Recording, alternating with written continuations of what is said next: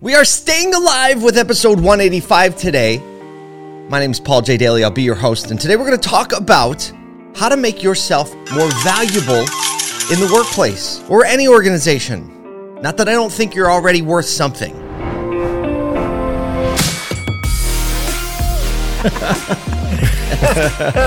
Let the good times roll.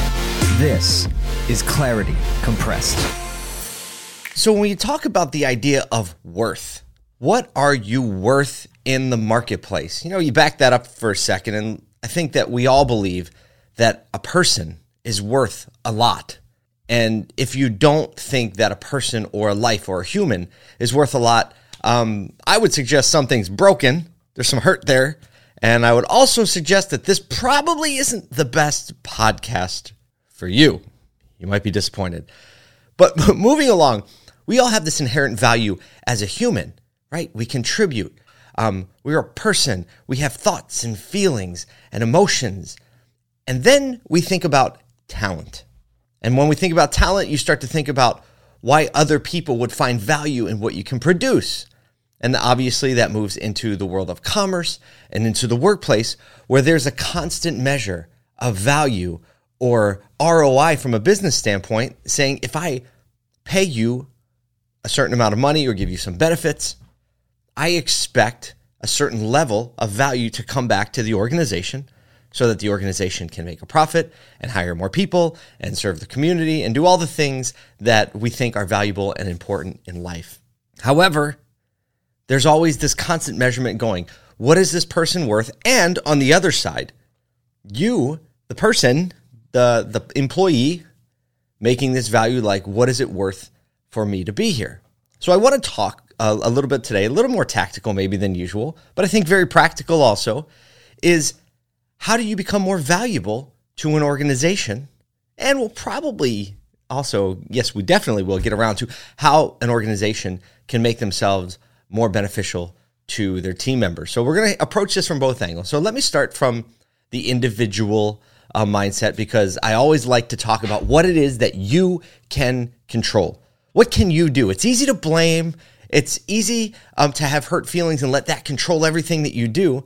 But when it all comes down to it, it's like, what do we decide to do with ourselves? What do we decide to take responsibility for? And like my good buddy Jocko says, it's all your fault meaning that when you adopt the the mindset that like hey it's my fault so if it's my fault that means that i can change it and when it's not my fault or somebody else's fault or someone's doing it to me then i actually just take all the power i have over a situation and on top of feeling bad i give them all of my power as well that's a totally another other subject but starting back to how can you make yourself more valuable to an organization it starts with you taking responsibility for what's in your wheelhouse now sure there should be a job description. There should be uh, a relatively clear expectation for what it is that you are hired to do, what it is that you are supposed to contribute in order to exchange what it is you're getting in compensation.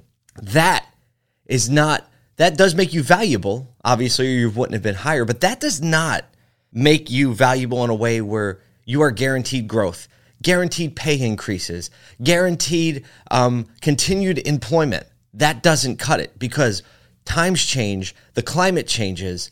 Organizations, as they move forward, get more complex. They rarely, rarely, rarely get more simple. That means if you want to grow with the organization, you also have to be thinking, how can I be more of a team player? I call this person an athlete.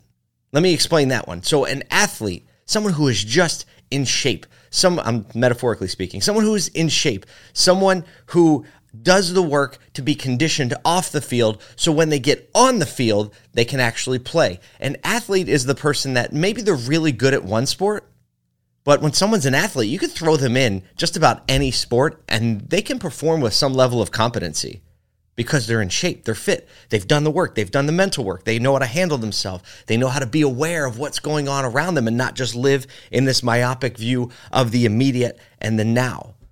So, as a team member, that works in someone else's organization or a nonprofit or whatever it is, work with a group of people, think about it in the sense of Am I an athlete?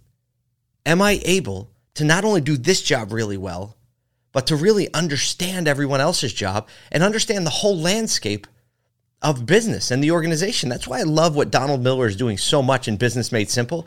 He's saying, hey, take these courses, and if you can understand these principles of business, I don't care what degree you have, you understand these principles, you can be far more effective at whatever it is you're doing because you understand the whole landscape. I believe in that principle. I just started a company, co founded a company called Contagious Auto that's built on that principle. So, as you, whatever job you have, whatever you're doing for a vocation, look around and say, Am I doing the work to actually get better when I'm not punched in and punched out? Because someone that just punches in and punches out and leaves and forget it, guess what? You should never be surprised that you're not advancing fast in your career. Pick up a book, watch a webinar right? These are available. Study your industry a little bit. Just subscribe to some email lists. You don't have to do a ton, but start by doing a little. And if you put some time, energy, and attention into how can you improve your skill sets, how can you improve and be more of an athlete, your opportunity is going to skyrocket. And I want to see that happen. It's because you can say, oh, well, I'm valuable to this team because I do all these things and I understand all these things at least. Even if I do this one thing, I understand what happens with it when I pass it to the next person, and they pass it to the next person, and it eventually gets to the client or the customer. When you understand those things, you inherently become more valuable. And guess what? You can you, in work in business, you can compensate it in two ways, mainly money and benefits. We'll put those in there. Money and authority.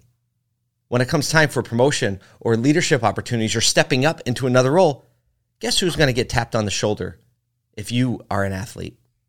You are. You are. Not only vertically, say you're, um, I don't know, say you're a designer, better designer, but all of a sudden you might be leading a team if that's what you want to do. You might end up as a VP. You might end up as a partner. Why? Because you're an athlete and you think that way. On the other side, I want to speak to all the executives, all the leaders, all the business owners out there. I don't know if you've noticed, but there's a bit of a labor shortage going on right now. You'll find out eventually if you haven't already. The thing is exactly the same. Taking ownership as an organization and as a leadership team saying, how can I become more valuable to my team members? Back in the day, old school thinking, it's like you show up, you do what I say because I pay you the money, right? Old school automotive, they're like, it's the 30 15 rule. Heard it like the 20 40 rule, whatever. Oh, you have a question? Great. Go out the front door, walk 30 feet, and then look 15 feet in the air. Whose name's on that sign? Ooh, that's old school. That doesn't work anymore. You're going to be cycling through crappy employees the rest of your business career. So, for executives, how can you, leaders, small business owners, how can you become more valuable to your team? Again, you need to think more holistically than I'm the one that signs the payroll checks. Because guess what? There are a lot of people out there also signing payroll checks. This starts with listening and paying attention to the needs of your people. Even simple things like what makes it more comfortable for them to work? What gives them flexibility to do the things in their life that they find meaningful outside of their job? Yes, people find things meaningful outside of their job. How can you encourage that? How can you give flexibility? How can you bring uh, emotional support and energy? Right? I talk about brand, that's the feeling that people get. Their job, you as an employer are a brand. What feeling are you giving the people every morning? Do they know you care about them? Do you really care about them? So that's the quick hit for today. Again, a little more tactical and a little practical, actually, a lot practical in this day and age. And my hope is that through just listening to some of these things, you will have perspective immediately. This is about where I am, right? I'm mailing it in every day, or maybe I'm on the path and I'm growing and I'm doing, or maybe there's a few things that I want to do that are going to make me more of an athlete to make me more valuable so that I can step forward in my career. I can grow my company. I can do the things that lead to providing for all the things that I want in life. And that can be this, that can be this. It doesn't matter. I'm not saying one's better than the other. But don't we all just want to feel better about what we're doing? Don't we all want just more fulfillment? I do. I'm glad you spent some time with me today. I hope it brought you a little bit of fulfillment.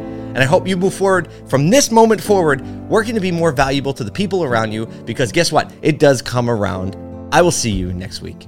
We came to fight.